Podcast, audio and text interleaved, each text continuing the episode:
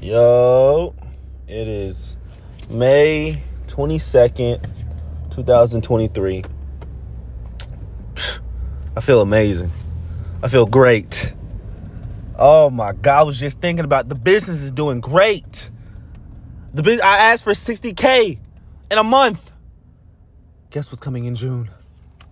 I asked for it in the month of May. 60K a month every single day. I put it in my affirmations, bro.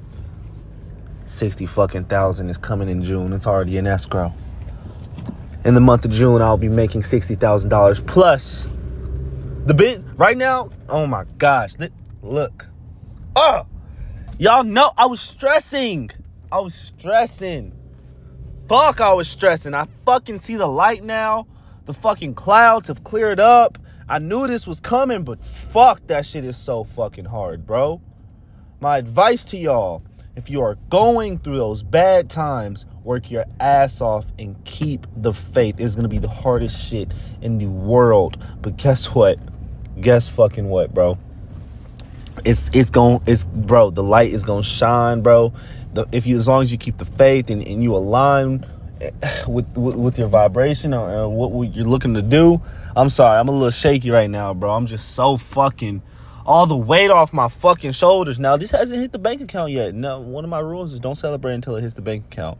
But it just feels good to see the proof of concept. It feels fucking good to see that all the hard work I put in has finally fucking paid off. I'm no longer stressing. Another piece of advice, something I'll be doing during this good times.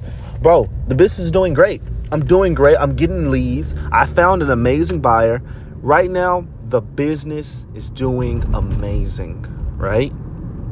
In the month of June, I'm going harder. I'm going harder. Like it's it's May 22nd right now. In the month of June, I'm going harder. For the next week, I know my birthday's coming up, so I'm probably gonna take a little break there. But for the next week, and in the month after, I'm going harder. Whenever you're going through the hard times, bro, y'all fight.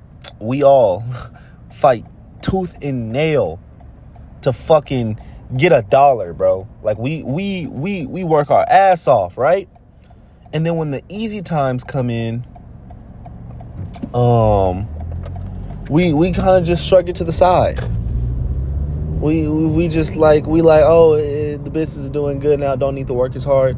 No, because guess what? That drought that you just came that you just experienced is gonna come back in a different form. It's gonna come back one way or another. It's it's the life line of an entrepreneur. We're always going to have those droughts, right? So what you want to do is in the hard time or in the easy times, go even harder, bro. Make even more money. You're on easy mode.